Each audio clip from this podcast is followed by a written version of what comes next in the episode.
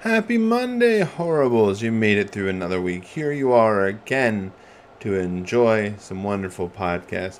We're so glad to have you. We're happy you're here. Now, last week you would have heard our episode about Crimson Peak. We hope you enjoyed it. We had a ball. Not maybe one of our favorite movies, but it is maybe one of our favorite aesthetics and certainly a fun one to talk about. Um, this week, we're doing something a little different. Um, our buddy Jamie Noguchi is going to be here. He uh, worked on School for Extraterrestrial Girls with me. Uh, Jamie's wonderful, and uh, he didn't watch. He doesn't watch a ton of horror movies, but what he does love are monster movies. So we decided to jump in and try a uh, thing that's often discussed as being a horror movie in some very real respects. We're going to be talking about the original Godzilla. That's right, Gojira. Uh, I love this episode. It was a lot of fun to record, so I think you guys are going to have a ball. Um, so that'll be this Friday. So hang in till then, and you'll have a whole new episode to talk about Godzilla. And if you happen to be somebody who has HBO Max, boy, it's on there on the Criterion Collection, and you can just watch the the original movie on there and uh, talk alo- talk through it along with us.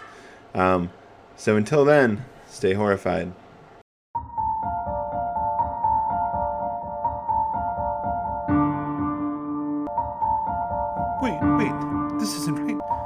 Isn't how our theme song goes. Where are we?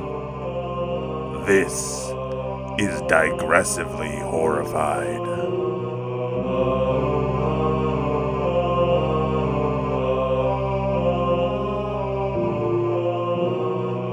I might have asked you guys this last time, but have you seen I Know What You Did Last Summer? Mm-hmm. Yes. I have, but it was like um, it was also it probably was. I was watching it on TV at the same time that we was watching like the Scream squeakquels on on TV. I watched I Know What You Did Last Summer a whole bunch of times over the course of a few days where I was sick and somehow the TV just got stuck on a channel that was just playing a double feature of I Know What You Ah. Did Last Summer. I must and have asked you Arma- this and because I remember Armageddon. this. Oh my god! I yeah. know what you did last Summer. and those movies are just seared into those like into my brain from those sick days of just those two movies playing back Oh to back like three days straight. All Yeah, I don't know what channel this was. It was some It kind was like of a pay per view thing. 'cause, yeah.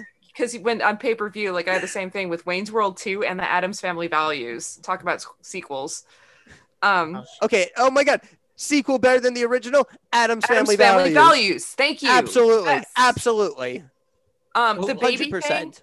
It's also like the only exception where a baby doesn't make it worse. Yeah. Yeah, Yep. because I mean the baby wasn't great. It wasn't the greatest part of the movie, but the rest of the movie was so good that it didn't give like I didn't give a shit. Like I guess the baby was pretty good in Three Men and a Baby, but I guess that was the um the baby was good in Willow. That does was a fu- baby. Does Baby Groot count as a baby? no. Okay. Baby Groot talks.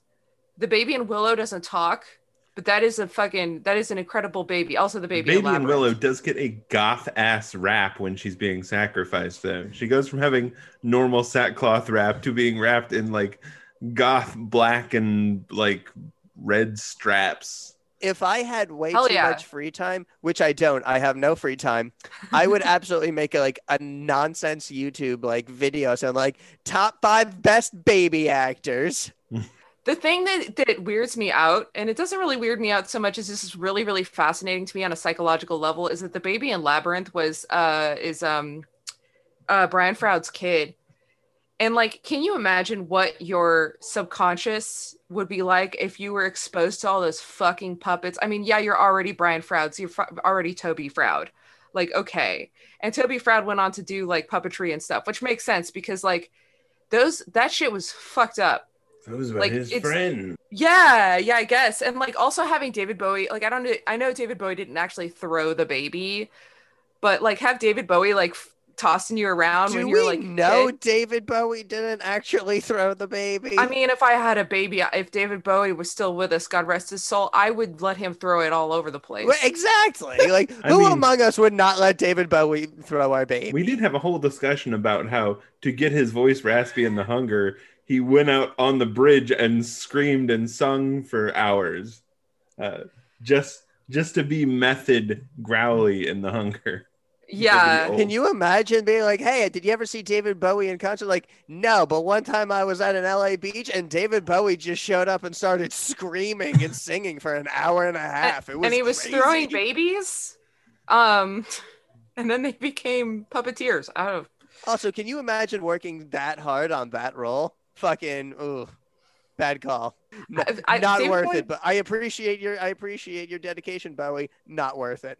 I, he still. I mean, that movie was aesthetic as fuck. Come on. It was that movie. Every was, every David Bowie movie is aesthetic as fuck. that movie was a vibe piece. yeah. I mean, so was the fucking Man Who Fell to Earth. You know, that movie was even less had even less of a plot than The Hunger did. But speaking of I plot, hope he was. I hope he was in more of it at least. No, the movie was about him, and he also got naked. So that I mean, and we got to see his dangling. So that was that was worth it right there. There like you those, go. that minute where he was shooting guns and had his his dingling out um was worth the entire film, which was You like two had me- hours. You had me at dingling. Okay, I was gonna say Sarah Michelle Gellar. was I know what you did last summer, and written by Kevin Williamson, and it came out two months before this movie, and he also was killed brutally in that movie. So like, I don't know if they were trying to be Wait, like, no, is she's it- not no, no, gonna yeah. die in this one.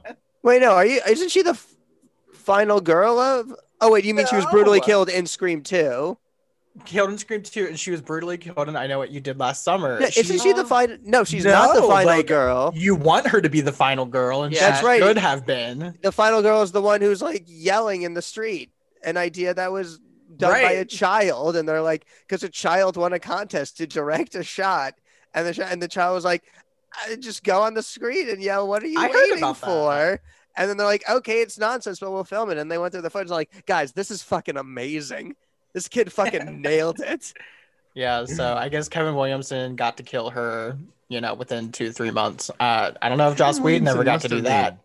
he must have made bank over like these three years. Like Yeah. he had, So both of, he had all three of these, and then like Dawson's Creek immediately after this. Like That's Must have been- retirement money. yeah, That's- rolling that's- in the dough. That's fuck you money for the rest of your life.